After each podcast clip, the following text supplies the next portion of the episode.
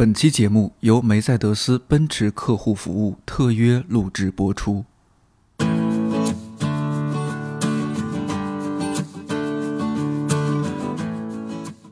你好，我是看理想的音频编辑颠颠，你正在收听的是一档每周四更新的泛生活播客《看理想电台》。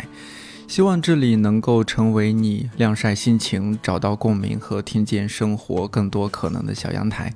微博互动，欢迎艾特看理想电台，要放飞自我。做节目以来，陆续在不同的地方听到很多朋友说，播客最打动他们的地方是真诚。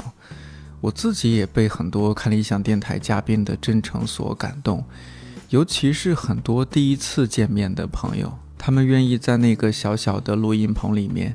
对着话筒讲很多真心话，其实这很不容易，因为人天然就希望获得别人的尊重和认可。但说话这件事儿很微妙，甚至有点危险，你根本不知道同一句话不同的人会怎么理解和怎么反馈。但人心换人心，正因为不容易，做人做事的真心才重要。所谓持久见真心，上期和强总聊了持久，这期咱们来聊聊真心。嘉宾之一是我惦记了很久，但一直没有合适机会邀请来录节目的单口喜剧演员教主刘洋。无论是线上节目还是线下演出，教主的坦诚与真心，一直都让我非常佩服。当然，这期也少不了我的同事大老师。无聊斋加文化有限加看理想电台，这又是一期三档播客串台的节目。我知道啊，就是你最近在做你的个人的第六个专场，叫伊卡洛斯。呃，该怎么发音啊？就是你怎么是河南人嘛？耶，卡洛斯啊！可能是因为那天毛东来受他的口音影响。咱们录节目这一天，你应该刚做完杭州的还是？对，最近的一场是杭州的，然后录节目的其实马上要演的是昆明的，然后全国各地的到处在跑这个专场的经验。这这算是我呃教主第一次来串台，我担心啊，就万一有些看理想电台的听友还不熟悉你，百分之九十五的不是，那还真不至于。所以我们我们留一些时间，可以呃三十秒钟介绍推荐一下伊卡洛斯这个赛。没有没有没有，呃慢慢说慢慢说啊。嗯，我伊卡洛斯这个专场呢，是我自己特别喜欢的一个脱口秀的专场。嗯，反正就在里面，其实讲了很多大家可能会很有共鸣的东西吧，就讲一些一个人如何跟别人不一样。然后最后接受自己跟别人不一样，就种种种种这些东西，然后又好笑又足料，我天哪，这玩意儿你不买能行吗？只需要在大 一个真心的大放送，真心大放送，挺好的一个专场，希望大家都来看。咱们这个主题是我的专场，对我们主题就是真心，所以说希望就是这期真心的节目也让嘉宾该打广告打广告。我觉得这也是一档播客节目对邀请嘉宾的一种真心，对不对？有个诚意啊，有个诚意嘛，对。那刚刚你去过杭州，因为我知道杭州是你大学本科应该是吧？嗯，大学本科度过的地方，就是故地重游。咱们不说其他，你平时的一些普通演出哈，咱们就说专场，你回去什么感觉？有没有什么印象深刻的一些场景啊？一些什么故事啊之类的？就我专场，其实我在专场里吐槽了我当年学校的一个校友，嗯，因为他当年就这个言语攻击过我，然后我就。把它写进段子里，然后我就再讲。然后在杭州的时候，就很多人发给他，然后录下来发给了他。然后呢？然后他就知道我专场里有这个了。他其实很早以前有我同学去听的时候，他就已经告诉他这个事儿了。啊。然后后来大家每次只要在朋友圈晒出来这个的时候，呃，因为我没加他微信，他会去那别人微信底下问。他是不是又说我心那么重呢？他应该买票去现场听一下，受到羞辱是吗？为什么？图什么？他他生气吗？他我不知道，我不关心。他生气，我我怕他不生气，给我气着了。然后其他的就很那或很自豪的，就是我回杭州的时候，嗯，我们因为跟工作人员一块儿下飞机，下飞机之后我就说，我说这打车之后啊，你根本不用在那个到达层，你就在出发层第十三号门外侧道，你就在那儿打。然后大家说，我天呐，真是回到本地人吗？你就是一本地人，然后告诉大家去哪儿吃面，然后怎么怎么样，特别。反正我当年也是，我当年复读的时候为了散心去的杭州。哦，对对啊，然后当时去杭州的时候，有说过去了超市，嗯，然后我看里面收银那小姑娘老好看了，我就这辈子没见过那么好看的小姑娘。我当时就问那个导游，嗯，我说在杭州这样的小姑娘常见吗？嗯，哎，导游说到处都是，啊，就往这儿考了。我他说你你你你应该考这儿啊，行，明年我就来这儿，我就考到这儿，就忘了清华了是吧，清华已经不重要。然后我就考到那儿，考到那儿真的美女非常多。然后接下来会这个月，因为今天咱们录制，再过三四天，我记得你就要去下一个城市去去昆明。做专场。哦，去昆明昆明。嗯，接下来这几个城市有没有特别期待的，是向往已久、特别想去的？每个城市其实都向往已久，因为这次巡演我们主要走的是那种七八百人的这种规模，我们演的都很激动。然后我们以前演的一百人的，就小酒吧里面凑一百个人，七八十个人，这你总感觉这不叫一个多城巡演。嗯，呃，现在这种进进正规的剧场，然后七八百人挺好的，这个感觉。而且这个专场其实，如果看了这个专场的人，他应该知道，我我里面还给大家写了封信。哦，对，我有看到微博上说，还在里面聊了我真实的一些个想法。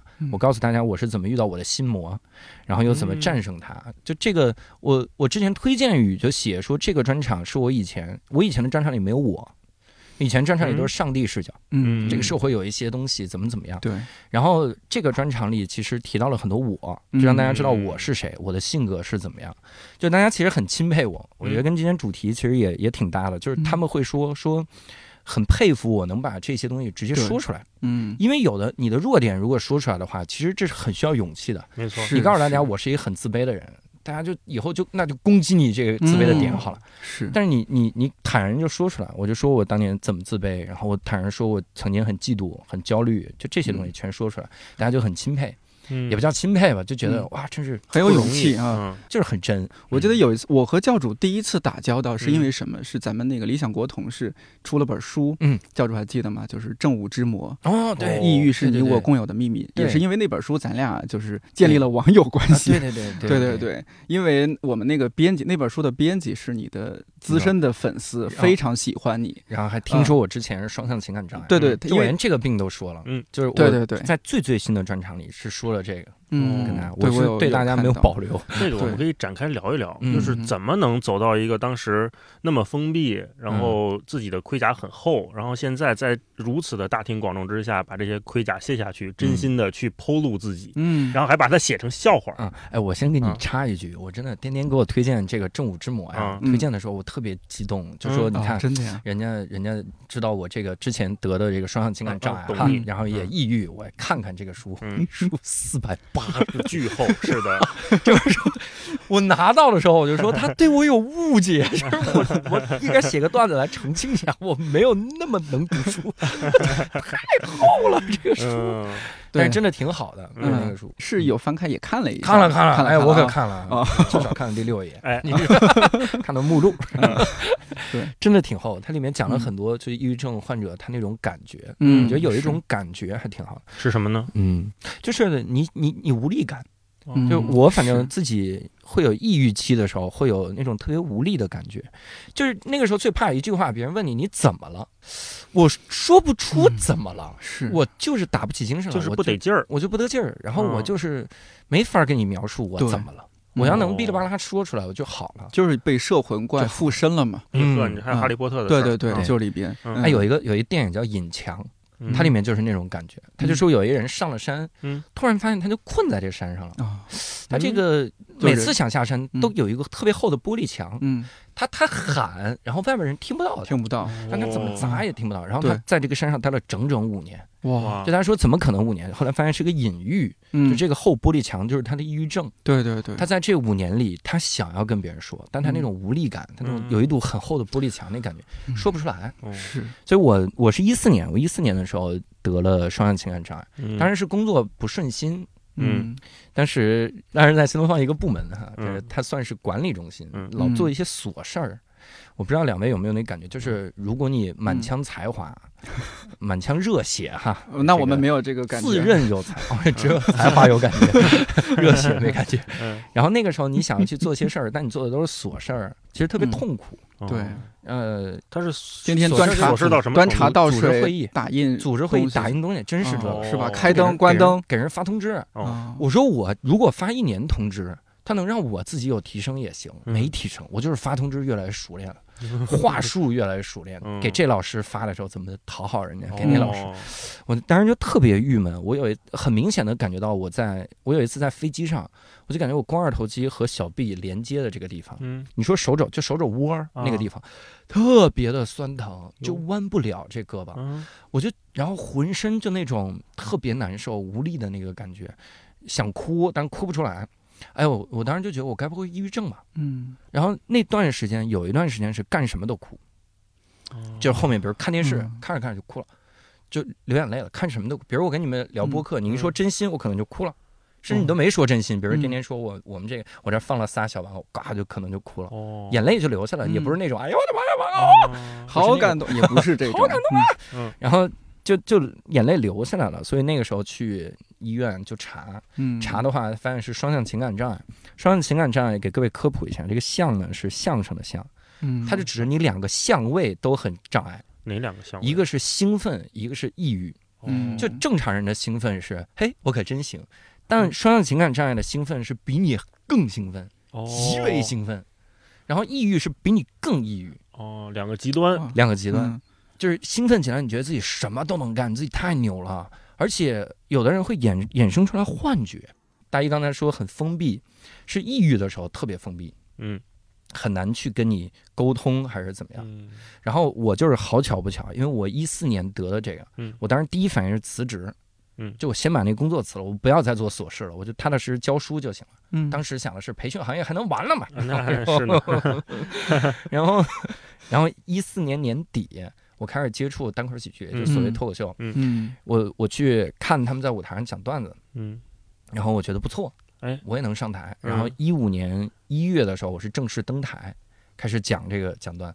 然后就这么多年讲下来，你就发现你就没有这种反复了，或者你不会觉得这个东西缓解了。对。对，我我觉得跟一个最核心的东西有关，就是我在舞台上，我是尽量的去剖析自己，打开自己的，打开自己的。因为我我当年，我有一个一个事儿，我在我自己电台里聊过，嗯，然后他是这样的，我我当年去看心理医生，嗯，一九年的时候，我看心理咨询师的时候，我跟他聊。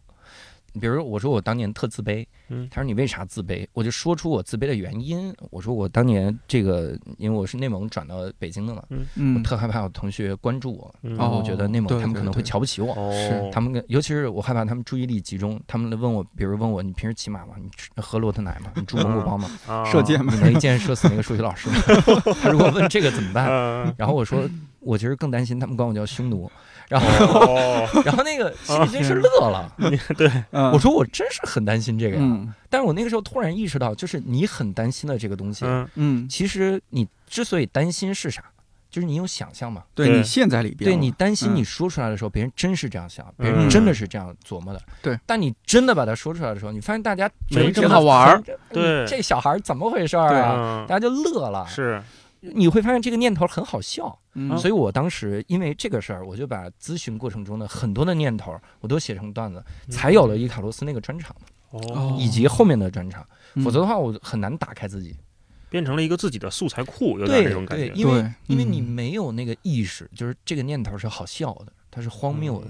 嗯，当你真的开始打开的时候，我觉得是。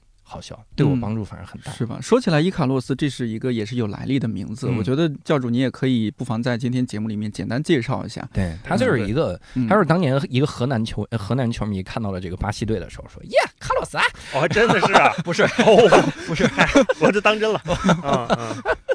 我是真心搞笑，我他这个，因为伊卡洛斯他其实是我自己。告解的一个过程。嗯嗯，伊卡洛斯是希腊一个神话嘛？对对，他就说这个人他有翅膀，嗯，蜡做的翅膀，但他还是冲击太阳嘛。哦，然后他就掉下来。你看，在任何的一个故事里，大家聊到伊卡洛斯，都是说这人不自量力，嗯，这个人狂妄，想要去触摸太阳，嗯，但是我的一个感觉就是，伊卡洛斯他有翅膀了之后，它一定会接近太阳，因为它超级享受飞翔的那个过程。嗯，你如果一个很享受飞翔的过程，你一定会越飞越高的，你一定会想碰太阳的。而且就算它坠落，我看过一本书，里面就说说伊卡洛斯这个人，他肯定坠落的时候也很开心，因为坠落会产生快感，因为你在坠落的过程中，你也是很开心的，那种感觉是开心的。所以你以为的事情。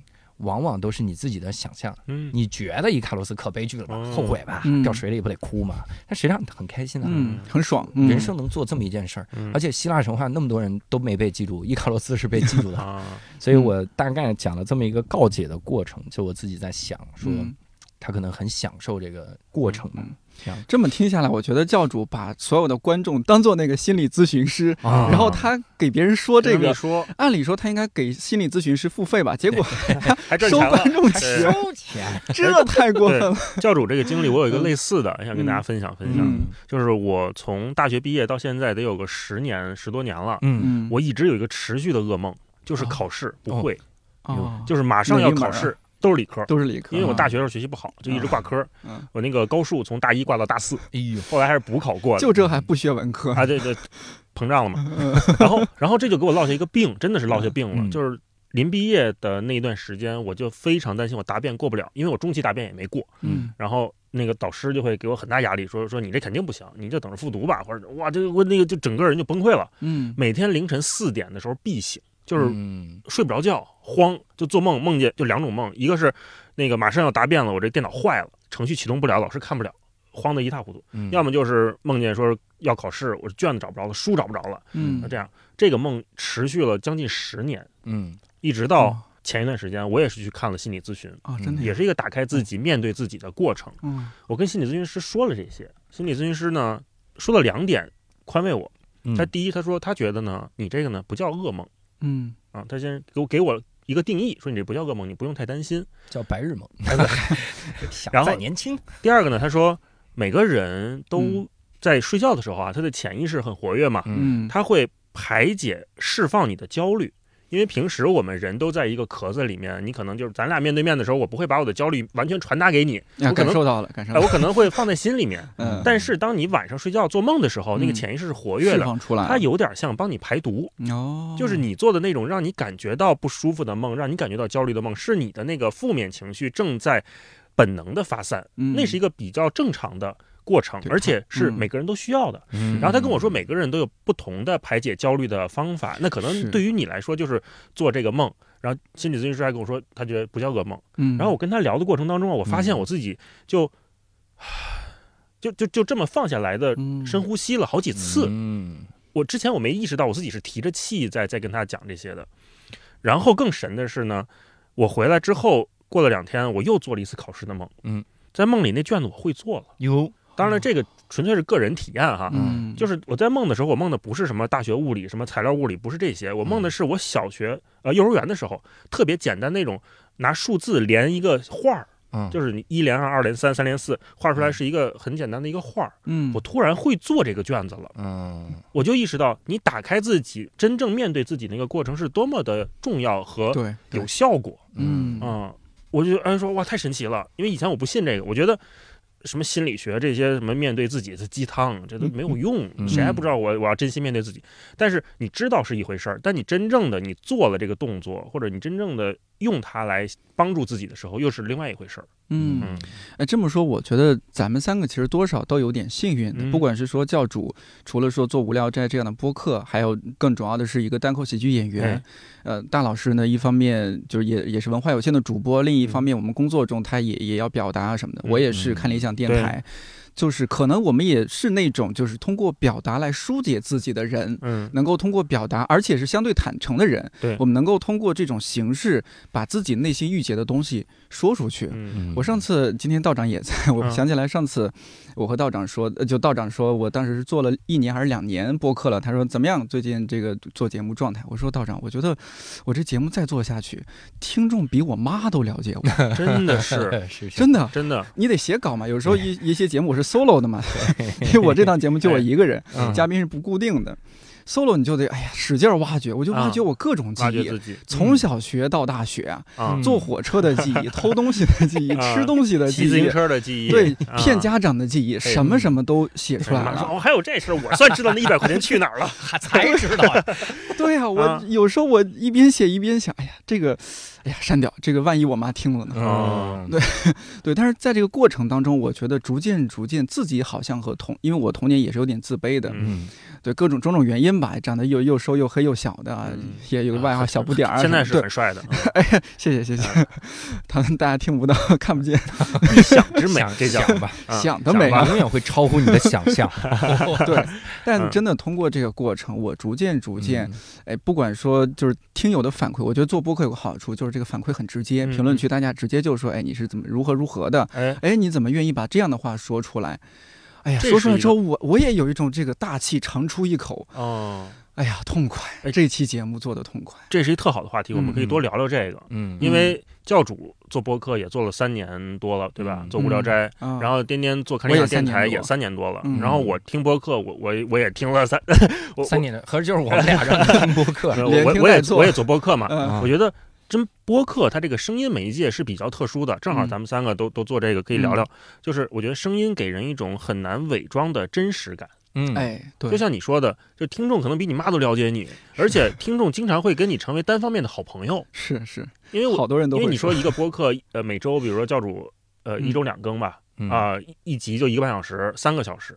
我每周能听谁跟我说三个小时的话？嗯，对于现在我们这些都市人来说，你可能跟家里打电话一周也不可能打三个小时。对，是。所以再加上我们可能每个人现在在职场中，有的时候会觉得孤独啊，或者在亲密关系里面没有找到合适的那个人的时候，那个耳机的里面的陪伴啊，它是非常非常真诚，真诚到无法假装。而且，就是我们主播在说事情的时候，也不像一个综艺节目，有什么剧本啊什么的，是都是很真诚的在表达，你根本藏不住。你说藏一次，说我是这个观点，我是这个立场，我是这，我是哎，这我是这么一个人，我盯住。但是你这聊两期，你就不可能再能装住那个。而且我好像变得更加自信了一点点，嗯，就像是会不会在座三位都曾经在评论区被骂过？嗯。那肯定太多了，为什么突然这个时候大一指向了我？你没骂过我，我我们比较少。哦，大老师确实比较少哦，因为我们做的少，做的短，没有教主做的时间长。因为他们把弱点写在名字上了，就文化有限，别人还能骂出来。不是你们这文化可太有限了，姿 态已经放，姿态已经放在那儿了。对，呃，我其实说实话，我刚开始做节目，确实就是你说出去的话嘛，你也是作为人嘛，就心里期待说大家给个好的反馈，鼓个给个掌声是吧？嗯。但是呢，这负评差评一来，自己心里多少还是有点难受。但我觉得我差不多有一两年的时间过了那个阶段之后，我就很坦然了。嗯，你该骂也骂。我记得之前很早一九年左右，无聊斋做了一期，当时还六兽啊、伯伯都在的时候，你们做了一期。公号的那个微信推送，你们就说啊巴拉巴拉，就是给人造成一种印象，说这些都是无聊斋的差评。嗯，但是最后你们说，以上差评来自圆桌派 啊，那是我自己写的一对我印象我有印象。对，然后那那是怎么回事？主持人插嘴太多，对，这这三个人什么都不懂，然后笑声真难听 啊，就在这儿尬笑。我说你看了这些很熟悉，对不对？嗯，这这其实是我。摘抄的圆桌派的 那个弹幕，对，圆桌派弹幕上，哦，我有印象，我一下释怀。对，你说文涛老师这种中国在我们看来几乎最好的谈话节目，对对，谈话节目主持人都被骂成这个样子，那我们算什么？八分有时候评论区也有 这个梁文道在胡说什么呀？对，会有建议梁先生跟我讨教讨教。对对，教主那个心态是怎么变化的？面对这些？就是哎，我受的攻击其实比你们多得多得多啊！估计是说我话多，然后有的时候话少也不行，就是很奇怪。你你这期话多了，说说你话太多，不让人嘉宾说话。你话少，他就说你看让嘉宾怼的说不出话了吧？然后然后还会说我笑，说我笑很尬，太大声。然后说这个地方为什么要笑啊？然后其他的听众听到这儿都在笑，就是发什么哈这段太好笑。对，然后他看到了之后，他说这儿。你主持人为什么在笑？为什么呢？很奇怪，你不想想自己，就是 收到了太多这样的评论了。嗯，说了太多之后，我觉得一个很重要的自己的缓解的方式，就是你你不要把它当做一个对你的评价，就是你要想你做播客到底是为了啥。嗯，我我其实现在很多事儿都是在想，我第一开始初心是什么？为了啥呢？单口也是，然后播客也是，我在想。我做播客就是想表达。嗯，我觉得聊天可过瘾了，对，而且无聊斋让我认识了很多很多人。哦，对，真的是好多好厉害的人啊。对啊，我我小时候看贾行家的书，嗯嗯，看东东锵的，听东东锵的小时候看，年轻了，看东东锵的电台，哎，你看，比如看黄志忠的辩论，嗯，就这些东西，你是。你很难想象这些人坐在那儿跟你聊天，啊，对，你还能接他的梗，嗯，你还能拿他开玩笑，我天哪，太爽了这个事儿，就光是这个就让你很很兴奋。所以有的时候你是要去想你的初心到底是为了什么？你的初心是为了某个平台，嗯，那个名字还叫什么用户零九五三五三八什么玩意儿，就是那种初始的 ID 的那个人，你是为了讨他欢心吗？不是的，嗯。那么这个想清了之后，你就把他们当做一个观察人生的。窗口，嗯，就说有很多人他是这样，会有很多人听到这儿觉得尬的，OK，会有很多人听到这个之后会觉得大家什么都不懂，嗯，挺好，嗯，就是那个时候你你会你反而去了解他的世界到底是什么样。而且一旦你有了预判，这个事儿就特别好笑。那怎么预判呢？就是一定会有人骂我的笑。今天看了评论区，果然有人。果然，你看哥们儿预判的多准。除非除非他骂的特别的花式繁出。你要这么说，我觉得我们做节目什么的，确实也要经历这个过程。你说这个如果做做播客，是不是这个抗压能力特别重要啊？如果你抗压能力不强的话，还做不了这事儿。我觉得分阶段，就是人的那个情绪，它是有阶段的嘛。第一下那个应激反应，就那个情绪那火蹭就上来了，那个很正常。有有这种。关键是你让那个蹭的过程，那个火烧多久？嗯，我觉得如果你尽快的像教主说的，你想到自己的初心是为了啥？我不是为了这个用户零九八五是吧？嗯，我是为了真的能跟这些有零九八九。哎哎 哎，就昨天就是昨天，咱们这个节目不是两集嘛，上下集。昨天我们跟东东锵一块聊天，聊完之后回去大概十一点多钟。回家，然后我就特开心，因为就是完全就是教主说的那个心态，说我这么有趣的人，我们能坐一块聊天，聊的还是这么有意思的话题，是，然后有有这么好的品牌跟我们一起来合作这个东西，那太幸福了。这这不就是我不说毕生追求吧，但是是这十年二十年我我想达到的事情啊。以前我们一个小小时候，我们坐在电视机前面看着电视里面。圆桌边上那三个人熠熠生生辉啊！然后我们守着那个广播，听着里边那些人谈笑风生。今天这个嘉宾又上了这个电台，在这个调频聊这个事情，我们多么的羡慕！那会儿我是很羡慕啊，我说太羡慕了。我说如果什么时候能跟他们聊一聊天是吧？能跟他们甚至成为了朋友，包括像教主，我觉得有的时候看那些演出的照片，我觉得哇，光芒万丈，台下那上成千上万的人是吧？哪有万？好几个姓万的人，就是很多人嘛。我觉得那种光芒四射的舞台给人造成的那种。荣誉，嗯，慢慢的，我们能通过自己的这种真心的努力接近这样的人，然后和这样的人成为朋友，一起聊天儿，是啊，然后能也能通过我们的节目再去影响一些人，是这个太好了，这件事情太美好了。但这个过程，就我个人来说，我真的是诚惶诚恐的。嗯，首先就是做播客，它是有有一个。机缘巧合，然后哎，因为领导说你你试试做一下，然后就开始做。这是你的初心。对，但是呢，当然说这个事儿我很喜欢，因为很早之前也也做过传统电台，然后也喜欢主持这件事儿，喜欢在麦克风前面表达自己。哎，其实我没有那么喜欢表达自己，嗯，我是喜欢通过自己的表达，让坐在我前面的嘉宾能够打开自己。这是我特别佩服你们俩的那个嗯播客的原因，就是每次都能访谈别人，然后访谈别人的时候，这个不确定性就很强，嗯。就是教主刚才说的嘛，就是有的嘉宾话多，有的嘉宾话少，那这主持人怎么来回的调节这个气氛啊？然后这个气氛聊冷了怎么办呢？这些我操太难了。聊冷了骂嘉宾，怎么回事？你不是平时挺有趣的吗？颠颠也是嘛，因为颠颠访谈的很多嘉宾就还没有那么出名，还不像那么公众人物，像黄志忠这种，我这表达人精啊，这属于对吧？不是没有那么熟熟练，有些可能就是我们身边的某个职业的朋友，对吧？他他可能。第一次上电台，然后天天来跟他聊，我这种人我真的，我我觉得我能力不行，我很难 handle 那个场域，我就觉得你们俩，他会他会紧张，不会。我遇过一个什么情况？我最那个就是热场最长的一次，差不多热了两个小时，是一个作家老师，他是挺内向，非常内向，而且我们俩第一次见面之前就是拉了个微信群，说哎有这样一次节目录制。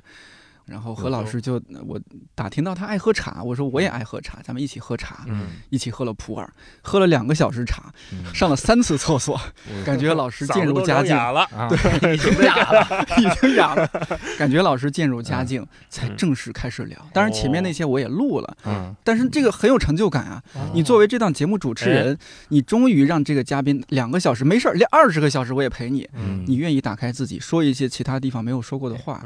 反正我真的不在意说一档节目里面我作为主持人说多少话。对，这种咱们今天聊真心，我觉得，比如说播客主持人，在我看来有真心分为两个方面。第一个方面是对。嘉宾的真心，就是我今天来不是想埋汰你，不是想把你搞臭了，我是想邀请你来，向你请教点事儿，对对，向你请教点事儿，或者说就是希望你能够在这个相对我给你创造的相对安全温馨的氛围之内，踏踏实实的你说一些可能其他地方不太说的话，对，这是嘉宾方面的真心，另一个方面的真心是对听友方面的真心。嗯，哎，就是说我们今天在这儿不是想耽误大家时间的。哦，你听我们将来这个成片一个小时吧，一个小时节目不是要浪费你时间。我们今天虽然在这儿也是聊天的状态，但是是实实在在的聊了些东西，能有点东西出来，有点东西出来的，不会浪费你，因为你人就两只耳朵，你听我听看理想电台，你就听不了无聊斋，对不对？嗯，是吧？无聊斋，对，怎么你们是二十四小时实时更新 吗？这 播客多长啊？没有，就是同同一个时间，你不可能 左耳朵听无聊斋，右耳朵听众嘛？对你得对得起人家啊。所以我的理解是这样，所以我每次我那会儿说我诚惶诚恐嘛，就是在这儿。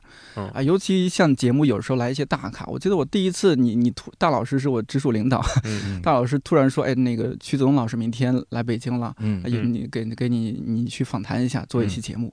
我惊了，这是我免费能访谈的访谈的吗？啊，对，这是我徐子东老师免费能上的节目吗？对，他得花点钱。对，而且是去徐徐子东老师的酒店房间啊，这这是我随便能进去的吗？的确不是，的确不是。对，你就你也怕耽误人家，人家这么一个大腕儿是吧？对，啊，你看人家节目长大的，这对。但是这个我我我其实想过一个事儿，就是以前包括天天说这个主持人话多话少，包括这个嘉宾能不能打开，我之前想的是我要确保每期节目效果最好每期都跟黄志忠那样。他就是你竖一麦，你就开始吧，黄老师 自己来。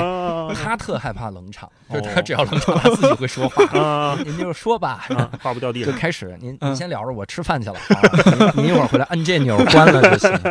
您是希望是这样？以前希望每期都聊成这样。对对。后来我就发现有一些嘉宾，他就是那种冷冷的那种感觉。嗯。他就是那是真的他。嗯。你如果能把这个呈现出来，我觉得也挺好的。我后来就不太要求这个事儿，我其实就顺着聊。如果很难聊，那就想聊什么聊什么呗。有一种，哎，特别像那个窦文涛以前说的，就说有一种职业好奇心。嗯嗯，就这个人特特装，没错没错，他特装，你就觉得他没跟你打开真心之类的。比如 他他曾经说，他问过一个嘉宾，那嘉宾说没有人懂我的艺术的追求啊，我这艺术追求怎么样？然后其他几个嘉宾就说说这太装了，怎么样？然后窦文涛就说说，哎，我我那个时候就会产生一种职业好奇心。我说哟，您那您给说说您这艺术追求，您这追求是什么呀？他就特想。然后蒋方舟那时候给了一个建议，就说他有一个打。开别人心扉的法宝，就说，我见过很多孤独的人，嗯，但我觉得您才是真的孤独。那个就是打开心扉，我是孤独，教了很多啊，对，这我的艺术追求之类的。反正我我是会采取窦文涛那种方式，就我会很好奇，真好奇。哦。比如说他如果真的很冷冷抽抽，我说您平时说话都是这样吗？哦，就真的很好奇，我说你这好像都，我觉得你这种问的方式也非常的真诚。我没有硬包装一下 我会稍微包装。我说您平时是也话这么少吗？感觉咱们俩聊，您是恨我吗？类似于这种，就反正跟人聊一聊，我觉得能呈现真实的他就行。嗯嗯，我最害怕的是一个人他私底下，哎，我跟您说一个，我当年录一节目的时候，嗯，然后有一个嘉宾就是不是。播客节目，嗯，某个视频节目嘛，呃，不重要。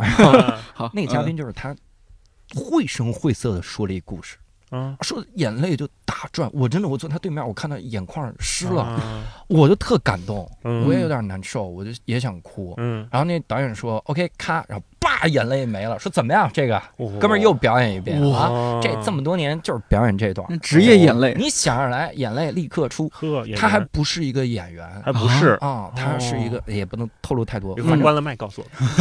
那个时候你就觉得特别崩溃。嗯，你就说这干嘛？我不希望你是一个，咱俩沟通的时候一句话没有，叭一开麦，你跟那声泪俱下，观众听了说这人真好。哎呦，我就希望呈现真实的你就好了。你没那么感动，你就聊聊天儿就行。对，你看，呃，黄志忠就是这样，就是你看他在节目里，嗯，奇葩说里的时候，大家看到他是那个爹味儿，这是大神。采用弹幕的说法，长辈味儿，长辈，他总会给你讲道理，正经的讲道理，分析逻辑，但他实际上真是很好笑的，嗯，他是一个非常好笑的人，而且他他好笑的时候也没有那么多逻辑，他跟你讲很多事儿，有时候你跟他吃饭，他跟你讲他最近录节目的一些事儿，你知道吧？给我笑死了，那个时候就就感慨，说幸亏他上了舞台就发挥不出来。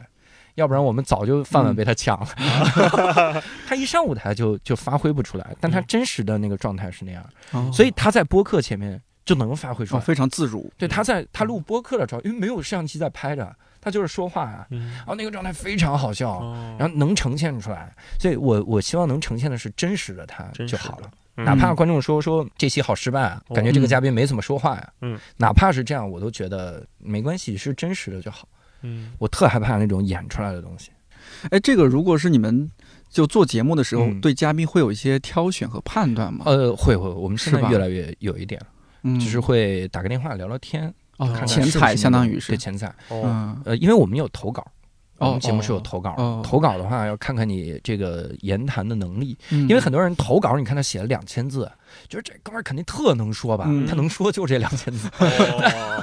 你 打电话的精华，他就一个字儿一个字儿给你念。你说你别 不要，也有可能是编辑投稿，因为我们有些编辑真的，我我不是有一专栏叫“加印啦”，感叹号编辑。有些编辑真的他文字文笔特别好，但是呢，一上话筒真的说话两种媒介不一样。对对对，那时候你就念就行。什么来自编辑零五九三？不行，那个都不是我口头语。哎，你刚刚其实你说到一点，让我想起前段。段时间，大老师也去，你们都去了那个 Professor China。我记得现场就是毛东，还有你，还有呃 Storm，你们那那个现场说到，对对，喜剧圆桌说到一点，我印象特别深刻。说到说这个做播客的一种真诚，有一种选择性真诚。嗯，就是当然说咱们也确实是真心诚意的想和嘉宾聊聊天儿，想和听友说一些什么，表达一些什么。但这种过程它还是有有一些选择性的，你不能乱说。啊，说梁文道今天干什么坏事了？这肯定不 没有上厕所没 这么说。对，这这肯定不合适。我觉得你你们在这个方面有没有一些什么想要聊聊看的？就是因为我自己做节目，我肯定也会做一些选择的。嗯，就是我当然很真诚、很真心的，但是你你不能说乱说，因为做节目，我个人觉得一定得有个价值观的。那说到价值观，教主的价值观是什么？就是做播客无聊斋的价值观有吗？无聊斋就是陪伴。你要说选择性的，首先虽然我在那个喜剧圆桌，但他们俩说的话百分之八十我都不同意，我这没争辩了。给你现场说的最多就是给我打马赛克，给我打码吧，别别，我没来过这个节目，坐中间还挡不住。当时真的觉得，我当时。第一反应是我应该犯点事儿，我让这段视频不给我打码播 不了。哎嗨，第一想，我我不太同意他们说的那个选择性真诚的定义，就说哎呀，我其实有有所保留的，但我的确是做到选择性真诚。这是怎么说呢？就是因为我会考虑我说这段儿你有没有听的意义。或者你会不会好好的对待我这一段儿？嗯，怎么讲？如果没有的话就没意义。我给你举个最简单，不是播客，是采访的时候。嗯，采访的时候经常有记者问我，因为我我有的时候说话很逗，嗯，我会我会加一些梗什么，都记者就说说你不用这样，你你放下来，你放轻松，咱们就真心的来聊。嗯，但那问题那就是我的真心。哦，他希望的是那种，就是我一句话不说，然后就苦大仇深，什什么流流点眼泪什么的痛苦，我的挣扎。我反而觉得，像我的痛苦和我的挣扎这种东西，因为这是一个非常非常非常深的玩意儿。嗯，我会根据你听的这个成本来判断我要不要说。嗯，普通的记者啊，你跟他说呀，我见过很多的记者，我跟他说，你感觉并不会，就这个答案并不会得到尊重。嗯，他希望问的就是他想要得到的那些。哦，所以你你就你当然不用不用跟他太真诚了。嗯，你跟他聊这些干嘛？嗯。听众，我会觉得很多的听众没有必要了解我的痛苦和挣扎，这是为什么？我作为播客，天天说我的痛苦和挣扎，我的彷徨。这一周我的彷徨是，我的周彷徨，我的痛苦和挣扎。但是我有表达的出口呀。嗯，我虽然在播客里这部分没说，嗯，但是我在段子里写，嗯，我用我的段子来消解我最难消解的部分，我用播客来消解普通的这些东西，我用采访来让大家了解另一面的我，这不同的表达的途径，我是可以有不同的这个负面的情绪去拿去消解。但你觉得就是这种层次方面，为什么是现场会你可以表达的更深一些？那不是现场，那那个是我的作品。哦，就是你知道，喜剧作品是有一个保护的，就是大家知道这是喜剧，嗯，所以你会发现很多的喜剧的喜剧的这个东西，当你去发现它有这个观点的时候，嗯，然后一定会引发争论，这个时候你就会发现评论区一定会有一个捍卫你的人，他会说这是个段子，就他因为他有先天性的这层保护，所以你可以放心的去在里面说很多很多的东西，嗯，你比如说我可以说我嫉妒。我写过一个段子，我就说我嫉妒很多人，我嫉妒杨笠，我嫉妒什么呼兰，我嫉妒什么小鹿，我嫉妒很多很多人。嗯，我在在里面说了呀，而且我我还说我怎么去处理我这种嫉妒。嗯，如果我是一个节目。今天播客节目，你们问教主你最近的焦虑是什么？我说我可我可太嫉妒了，我这嫉妒。然后当我说出来，比如我嫉妒杨丽，我嫉妒呼兰之类的，人家底下一定会听听岔了，听岔劈了，就觉得那你活该嫉妒呀，你怎么努力呢？因为这个介质不一样。没错。当我站在喜剧的舞台上，我说我嫉妒的时候，嗯，大家会觉得啊，他是他还是在说一个段子，嗯，所以他所有的好笑。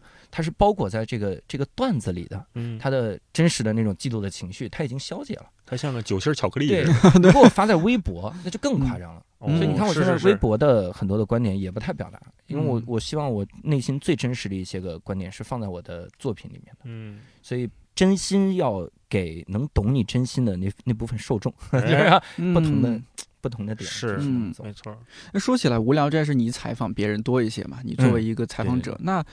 如果说你作为一个被采访者的时候，你会听呢？就是你会看重这个采访者什么样的？就他会给你什么样的感觉，让你觉得哎，我很放心的可以把我的一些真心的东西，可能其他记者采访的时候我不愿意说的东西和这个人说说。嗯，他了解你，嗯，就是他为你付出了时间和精力去调研你。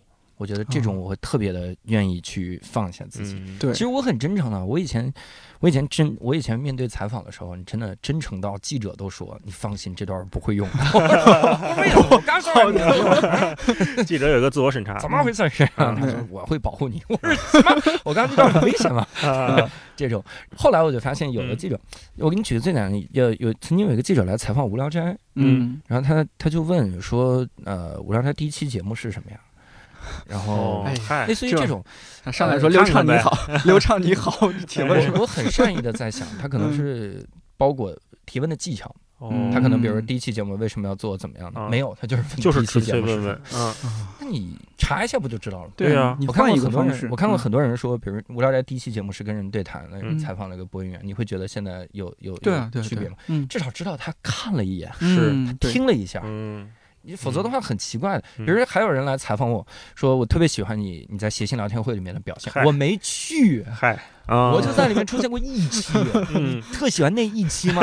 就听那一期啊，怎么回事啊？就说哎呀，你做的那博客，比如说呃谐星聊天会，你做的时候会有什么感觉吗？每次准备怎么样？嗨，哇塞，我说你这。这种就这这也是太不认真了。这种就开玩笑就好了。嗯，就他采访你，你就一直开玩笑就行了。你最大的焦虑是什么呀？你最大的焦虑是什么呀？哎呀，我最大的焦虑就是我没有焦虑。你说说这怎么办？我最大的焦虑就是当我每次提笔的时候，焦虑两个字总不会写，是怎么几横呢？嗯，瞎岔皮就行了。嗯，所以真心要托付给值得的人。哎，教主说这个做功课，其实就是一个面对一个陌生的朋友，你你或者是面对一个陌生的机会，你怎么去做好准备？这个我还真有一点体会。嗯，是吗？就是。其实是跟职场相关的，是跟职场相关的。就是我之前呃在工作里面，人家跟我说，我我也做过媒体嘛，去采访或者你去面试之前，你起码把这家公司的微博、官方微博看看。嗯，如果你要去采访这个人，你比如我要采访教主，你起码教主最近的微博你翻一翻。嗯啊，截图将来那倒 那倒不用。我的意思是说，你起码知道人家在干嘛，或者说最近这个人在想什么。你最好再好一点的办法是你把他的作品。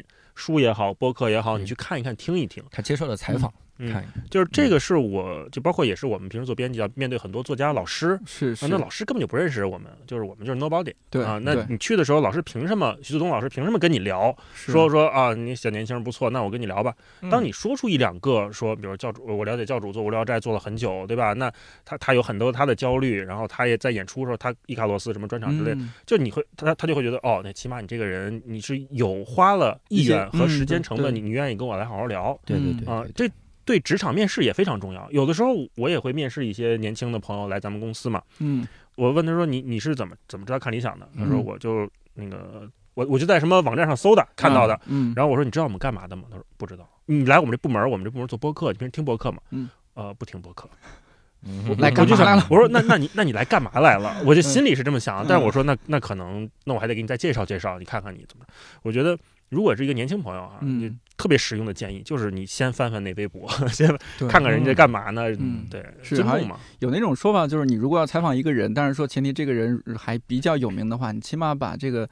呃，比如说这个某搜索网站上前三十页、五十页的资料，你先看一圈儿。嗯，哎，这你起码心里就有个底。对，而且就刚教授说那个，你看看他的采访，其实特别关键，特别有用，你就知道人家问过什么了嘛，人家怎么答的嘛。这这个也有副作用。嗯，我在节目里也第一次说一下，就我之前我蛮喜欢夏老师夏之雨，然后就想想踩踩一下夏老师，然后我几乎把我能搜集到的他的播客一些采访啊，搜到的一些文字的采访，我都看了一遍。看完之后，我觉得我没有好奇了。这也是个问题，这是个问题。好奇了，对，就是就没有那么好奇了。但是后来，因为唱片公司的那个朋友也过来问说：“哎，夏老师，你要不要做一期？”我说：“我真的很喜欢夏老师，他的一些专辑我也很喜欢什么的。但是我暂时真的没有想到说特别好的角度和夏老师做一期，我也不想浪费夏老师的时间。我们就从长计议，有机会再说。嗯，对。那教主怎么面对这样的选题？啥呀？就是不好奇了。就就一个人，他可能已经接受过很多采访了。嗯，那。那你再跟他聊的时候，你是就从一个就是陌生的视角进入，就是说我我我作为一个听众代表我来问，还是说你作为一个已经很了解，因为你已经做过功课了，你作为一个很了解的人，你你再往深了问，还还是怎么把握那个尺度呢？哎，我以前会想就选一个话题让他聊，哦，就是我不再聊你这个人了，嗯，我聊你对某件事的看法，哦，你聊对某个东西的。这个想法，嗯，我觉得这个这个角度就会让他激发出很多来，他自己也愿意嘛，因为没有记者跑过来说，哎，你听过脱口秀吗？脱口秀他很少，那那个时候他会愿意想去聊，比如你聊聊创作，一般因为我们采访的很多人都是创作者，嗯，无论是音乐也好，这个呃书也好，文字也好，嗯。等等，你创作者你肯定有创作者共鸣的东西，所以你就聊你想要创作创作什么就好。哦，如果这么说，我想起上次你们两个两个串台的时候，就文化有限和无聊斋串台，你们也是相当于选了一个话题，聊吃苦，对，聊吃苦。哎，那一期就我就就好多碰很好的碰撞，包括大一老师想的，嗨嗨，是吧？啊，就超哥一说，哎，我生过孩子，我这赢了，赢了，赢了，没法说了，杀死了播客。嗯，然后我我前段时间因为无聊斋做了一期节目，我是跟一个在涂鸦界很有名的一个人嗯。聊天。那这种情况，而且他还是投稿哦，他是投稿哟。你说这种时候你做啥准备呢？你去采访他，你采访你为什么开始做涂鸦，然后怎么怎么样？对，其实很常规。我聊的就是一件事儿，就是你的作品为啥画成这样的？就是你为啥要画的圆圆滚滚，里面色彩啥的？嗯，哎，你聊这个创作的理念，包括你聊你对创作的一些个看法，嗯嗯，那你你觉得怎么样？你觉得创作者要不要痛苦一点？嗯，创作者要不要舒服一点？因为这是我对创作者的想法。他果然说的很多的观点是我我以前也想过的一些个事儿，就大家很有共鸣。比如他里面就说说创作者不能太舒服，舒服会影响你的创作。对，绝对舒服和绝对痛苦都会让你创作不出来。你你就是相对痛苦一点，嗯，你尤其是吃苦，心灵上那种吃苦，你其实能能有很好的作品出来。嗯，你不要那么舒服，因为你啥都有，你还创作啥呢？哦，这个时候我就发现人家其实想过这些。但采访他的时候，往往都采就你看那报道采访的都是，呃，涂鸦你平时呃画的多吗？你怎么创作呀？然后你你画这些的时候，你会看一些书吗？你你平时如果比如你涂出来的作品大家不喜欢，你怎么办呢？你们现在你现在如何为生啊？就是这种东西好像好像是个模板，模板对，完全套路。对，那你如果因为你是创作者嘛，然后你从创作者的角度去问，嗯，人家就会继续聊。嗯嗯，就不如我们今天聊真心这个话题，对吧？对对对，哦，这样聊聊一个话题，不是说到教主是怎么走上单口之路的？嗯啊，如果咱们真要聊这个话题，教主也今天不会坐在这儿了，估计因为我真心好笑，走上了单口之路。对，那还有就是，你看，像有有时候我们做播客会说，为什么现在大家会愿意做播客？因为好像是某种程度上，大家更多时候聊天是不走心的，或者说没有那么多渠道去真心的聊天的。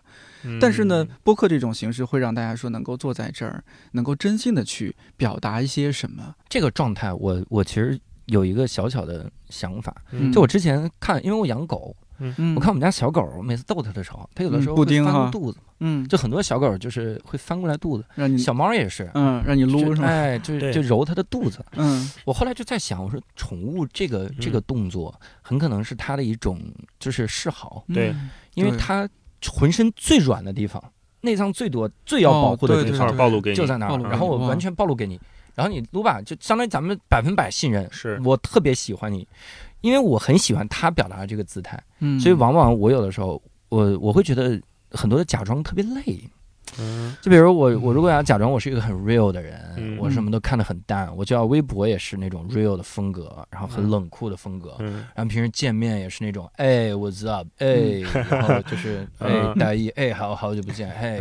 然后在节目里还要端着那种，有的时候我会觉得特别的累啊，我就老想起那种小动物翻肚子的姿态。我觉得其实你就小动物翻肚子，也很少人看到小动物翻肚子会上来给一脚吧？嗯，也是有，但是绝大多数情况下，大家会觉得你这个姿态很好。就是你，你 OK，你让我很很放松，那是 OK 的。嗯，所以你看我在节目里很多次都剖析我内心的苦痛，就我说我当年可嫉妒了，我真痛苦。这就是一个小肚子呃小动物翻肚子这么一个一个状态，借机也说一些真心话。对对对，尤其是播客这个介质，我觉得很容易让人说出来真心的感觉。为啥呢？你看，首先我们面对的是一个话筒。尤其是旁边如果有个搭档，你相当于其实就是俩人在闲聊天。对，你聊久了之后，你你会忘了这个话筒。那那个时候，你你就开始进入到一种想表达的状态，你不会在乎别人，有心流了。视频的问题就在于 那个摄像机就放在这儿，嗯，我还有一个摄像大哥在盯着你。对。你也没没法跟摄像大哥聊，摄像大哥都不看你。对啊，他他就是一直在那样。对，呃，我我试过几次看镜头的时候，我会发现我会被摄像影响。嗯，就摄像他露出一个眼神，我就特别紧张。我是没说好的。大哥吃了吗？大哥您怎么了？大哥您累吗？大哥镜头感到刚到点两下，拿瓶水，您那瓶水呀。然后播客不会，嗯，所以我小时候听播客的时候会觉得离人家。距离特别近，近。嗯，我我经常讲的一个故事，就是我小时候听那个幺零三九，要听幺零交通广播电台还是交通交通广播？他有一档节目，晚上的时候聊什么来着？反正就是不是卖药，反正开头的混剪啊，没卖药，卖药我偷着听。他就 开头有一段混剪，是一个主持人就说说北京的夜还真挺美的。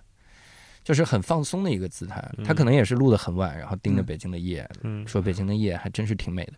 那个时候我发现我在看着北京的夜，因为我推着自行车回家嘛。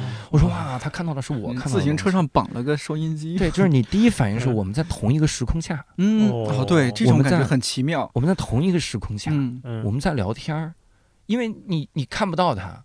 你就是听到了这个声音，你总感觉就是你千里共婵娟是吧？对你你 你附近的人跟你说了个话，对对对，聊天往往很多时候我们聊天不是面对面，是坐旁边儿，嗯，听比如你开车的时候，旁边副驾跟你说了个话，对对，咱这奔驰真好呀，开车的时候说，这这就是坐着舒服，然后这个时候你会觉得很近，对，因为你不用盯着他了，嗯，你距离一下就拉近了。面对面的交流，尤其是你要目不转睛的盯着他的时候，然后尤其是对方还摆出那种很兴奋的状态的时候，你会多少有点距离感。职业好奇心，有有距离感。要干嘛？所以你盯着屏幕的时候，你会看到很多的主持人很兴奋。哇，这个地方真的是太美了，大家一定要来这个地方。哇，我跟你说，我真的是流连忘返。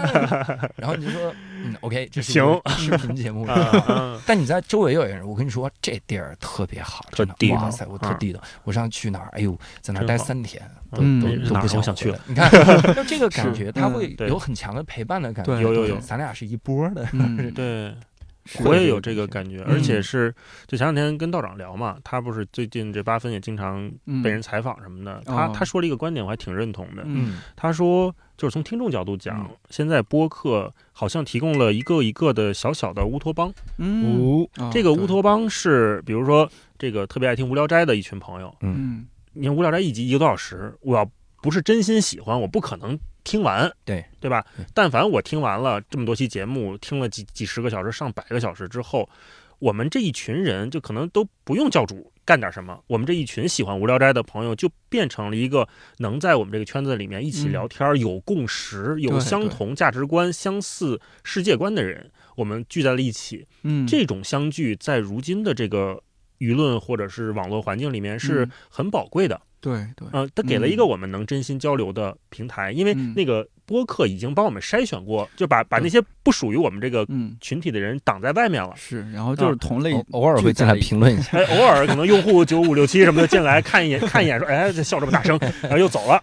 其实那个人不重要，不重要。对。然后比如说喜欢听看理想电台的朋友，那十十万、二十万、上百万人，他他他聚在这儿，他们会有一个抱团取暖，在评论区，大家慢慢的评论区都变成了一个友好互助的、互相帮助的线下聚会的。你看无聊斋那么多群，然后又能。投递新的选题，让大家线上线下又聚，它变成了一个我们这个时代年轻人聚在一起特别好的一个载体。嗯啊，这种相聚是目前市面上其他的媒体媒介很难提供的。就比刚才我们说电视，它电视它是一个强权的媒体，它是一个带权力关系的。你坐在电视里呃屏幕里面，我看你，我是仰视你，你说什么我都得看着你，因为这媒介关系一直是这样的，是不不对等的。哎，对，而且你是一个就是谁都能看。嗯，但是播客是我们都一般都戴耳机听嘛，对对，就是这个天儿只聊给了我听。经常我们做节目，我们也做一个比喻，就是说我们三个做节目聊天，坐在这儿就是一个呃路边聊天，我们正聊着呢，那可能边上过来走路过一个哥们儿，然后他听着，哎，这仨人聊挺有意思，那我搬把凳子过来，我也一块听一听。这种关系它是一个专属于播客的听众和内容和主播之间，听众和听众之间的关系，特别好。然后也是让大家在这里面能交心的这么一个好好地方。对，确实是。还有一点，我比较佩服你们俩，呃，尤其教主是他没有办法，他因为单口喜剧演员一定要是见到现场的观众啊什么。然后大老师也会参加一些什么活动啊，线下见到就是合作伙伴也好，听众也好，用户也好。我呢，就是呃，大老师也知道，多少是有点社恐的，当然也在逐渐放开。嗯。然后呢，因为我我确实是非常短暂的做过传统电台。嗯。然后传统电台有个什么魅力？我们小时候都听电台。嗯。我觉得对我来说，它最大的魅力是神秘。哦。不知道你是谁，长什么样？对，不是说这个声音有多好听，因为能在那说话的声音都好听。但是最大的魅力就是神秘，我不知道这个人长什么样、多高、穿什么衣服，我只听到这个人的声音。我在那个小小的铁匣子里边，我听到这人传过来，我觉得好神奇，太神秘了。对，然后所以当年最火的时候，有那么多人挤麻，就是主播会收到挤麻袋、挤麻袋的麻袋，也是一信，恐吓信，露出你的脸，要不然收到那个信。所以我可能意识里边就有带一点这个有点古老的这种，总觉得说，哎，我这个做这个声音媒体要。保持这个神秘感，但有时候又有有点埋汰自己，觉得这装什么装啊啊！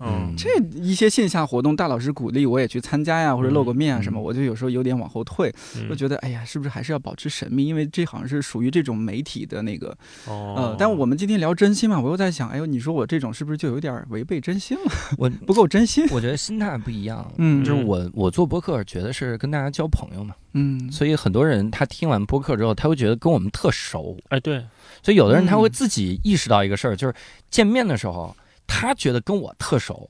但往往其实我并不认识对方这个人，是的，就他他直接就上来，哎，忙呢，然后怎么样？我其实并不认识，我都会被吓到。所以他们他们渐渐意识到这个问题之后，他们就说说啊，有的时候觉得跟你们特熟，对对对，然后结果见面的时候还是觉得哎呀没那么熟，这这个落差的感觉。但那个我往往一想就觉得这其实挺好，就是一个播客跟大家交朋友的这个事儿做到了。你想以前的交朋友多难？我不知道各位有没有笔友？有，我小时候还有潘佩友还是叫什么 Penpal 写这个写信，哦，一来一回一个月，是，然后俩人就聊聊，都是哎呦，就到最后都不知道写啥了，就写这个月我吃了什么，我耳朵红了，幸好戴着耳机，忽然想起一些，相互交交换菜谱。我妈做这个西红柿炒鸡蛋放糖，你那边那边咸的吗？咸的，就是这个一来一去的那种聊的时候，其实你会发现你是很需要一个虚拟的朋友。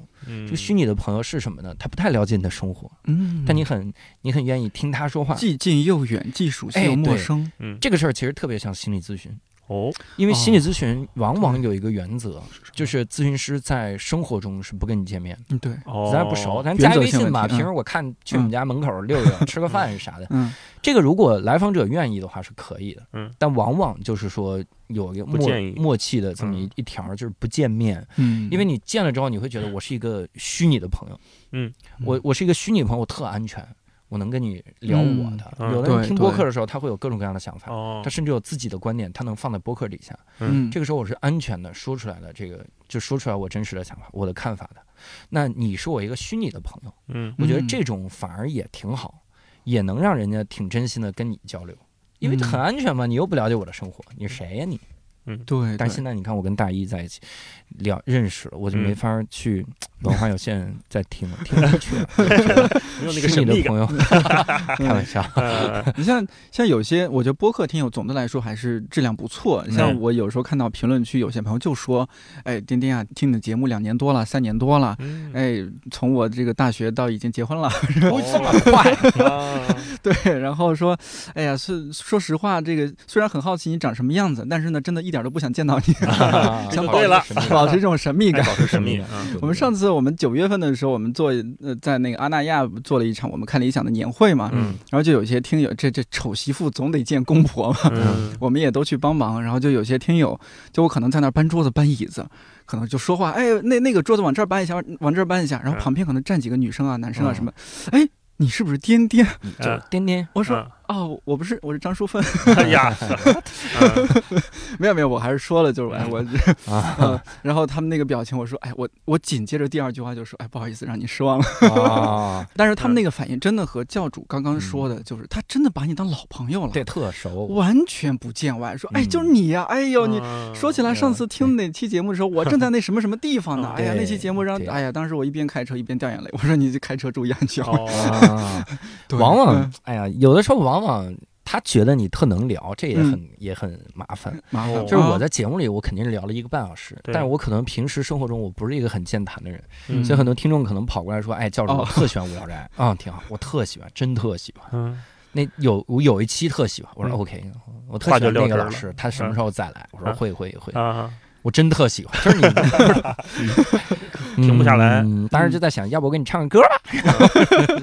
哎，你被听众这么问的时候，你那个心态是不是有转变？就刚开始应该是很很开心吧？嗯，最开始有这种听众来跟你这种反馈，然后慢慢的你会觉得会会有一点习惯了，那或者那个快乐的阈值会变化吗？嗯，我反而是一开始特诚惶诚恐，不知道聊啥，然后现在反而有点自然了，自然了，就就就默认，就大家都认识我。他跟我这么聊的时候，他肯定是认识我的。嗯，以前会担心，就说这他就我没没他认识我吗？他就跟我聊这么多。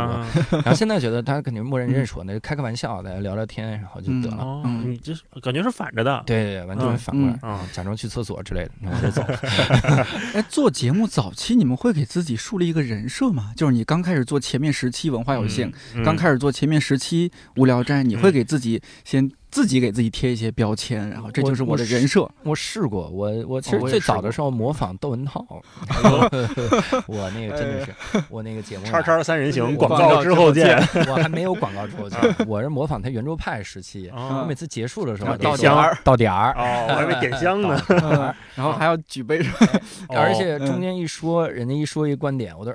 哎，你看，你看看他这个想法，就是这包这是哦，对，这是窦文涛那个，对，哎，你看人家这个就有点这个，对。但是咱们说呢，这有的时候我这心里啊，对对对，标准对对对对是。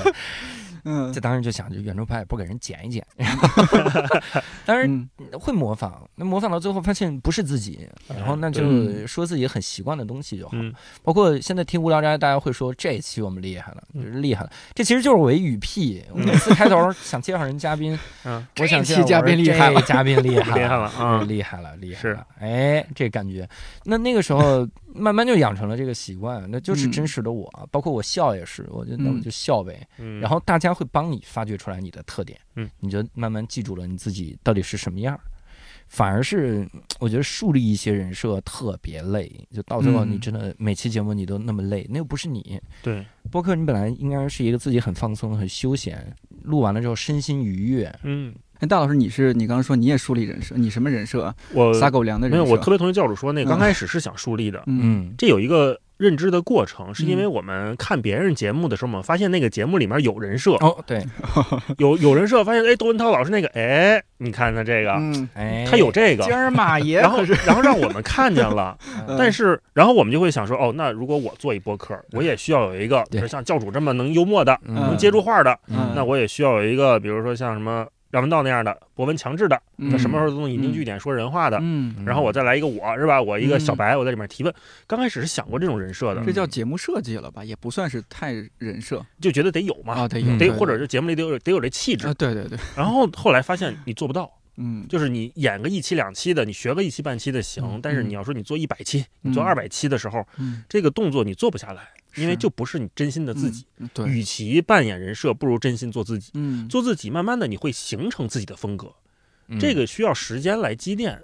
就是我们上一期聊持久嘛，其实是一个道理，就是你一个持久的、真心的把自己放在这儿，慢慢的你能看到自己长成一个更好的样子。嗯，这是所有我觉得做内容或者是嗯想投身这个行业的朋友应该有就稍微调整的心态，别着急。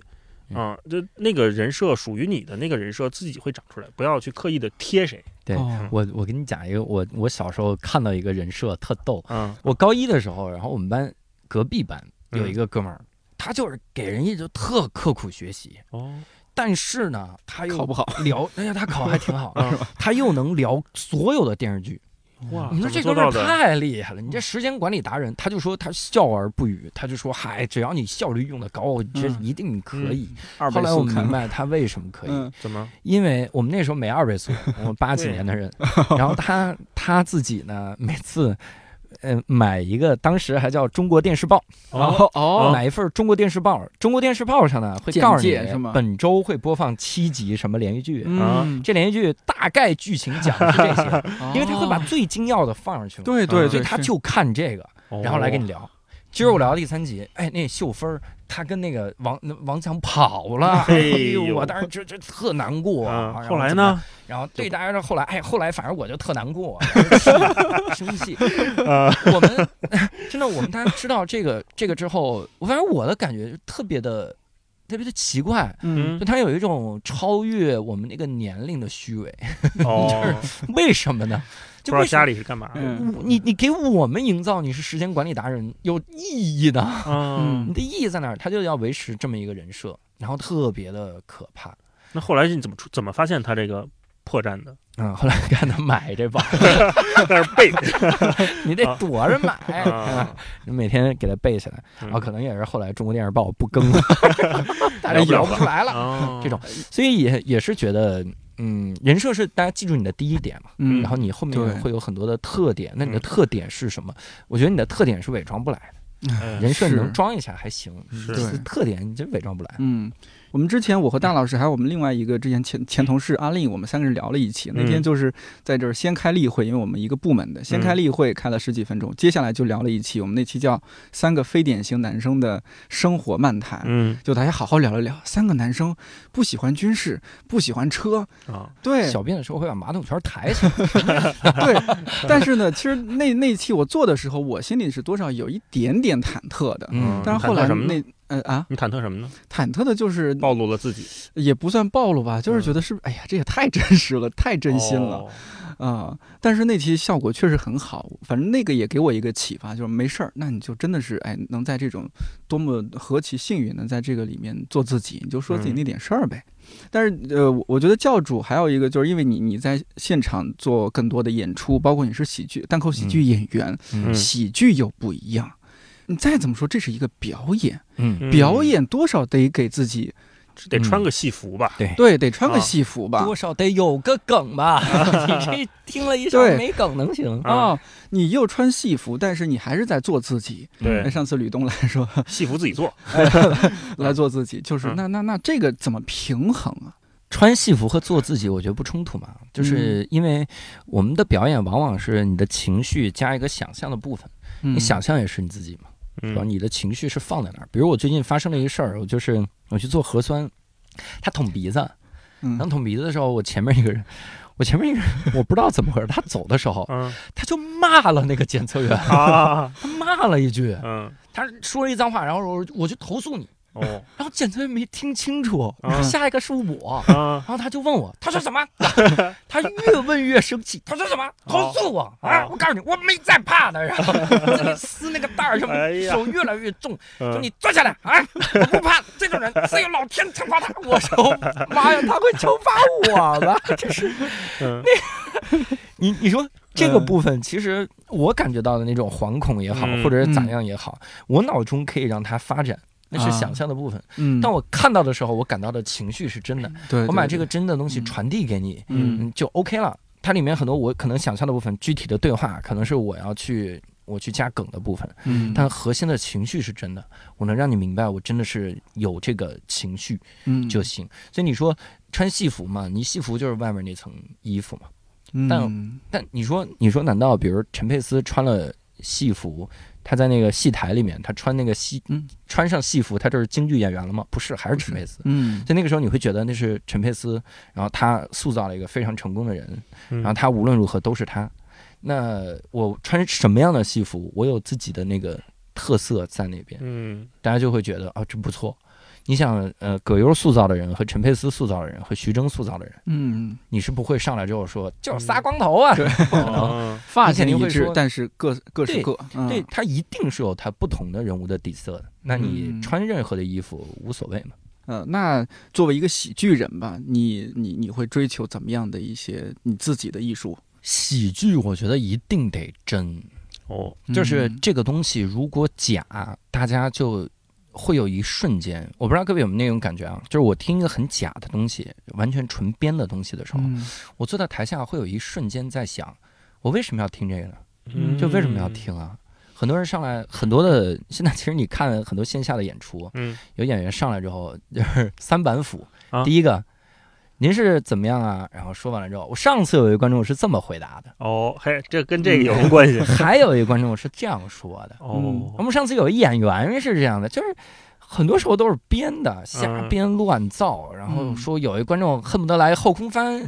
哦，那个东西你听的是挺热闹的，但你会有一瞬间在想，我为什么要听这个？嗯，我这是干嘛呢？嗯，你至于吗？对，你看。呃，这还是单口，因为单口就是聊天儿。我特别希望在舞台上营造那种聊天的感觉。我用了七年把我的那种表演感去掉。嗯，想起来之前是不是有人对？然后有有一发私信，有一人他有一人评论骂我 啊，说这叫脱口秀吗？这不就闲聊天吗？哇塞！我说这大哥懂我，太对了，我的知音呐，知音藏在骂我的人里，这么多年就是为了创造这种感觉。就这大哥看出来了，别人都没看出来，我还得给我难过的。然后这还是单口，因为单口你要聊天儿，嗯，你很难说我这个聊的时候我就瞎编，你一定会看出来。但你说有的时候啊，我真是感觉一个好的喜剧作品，嗯。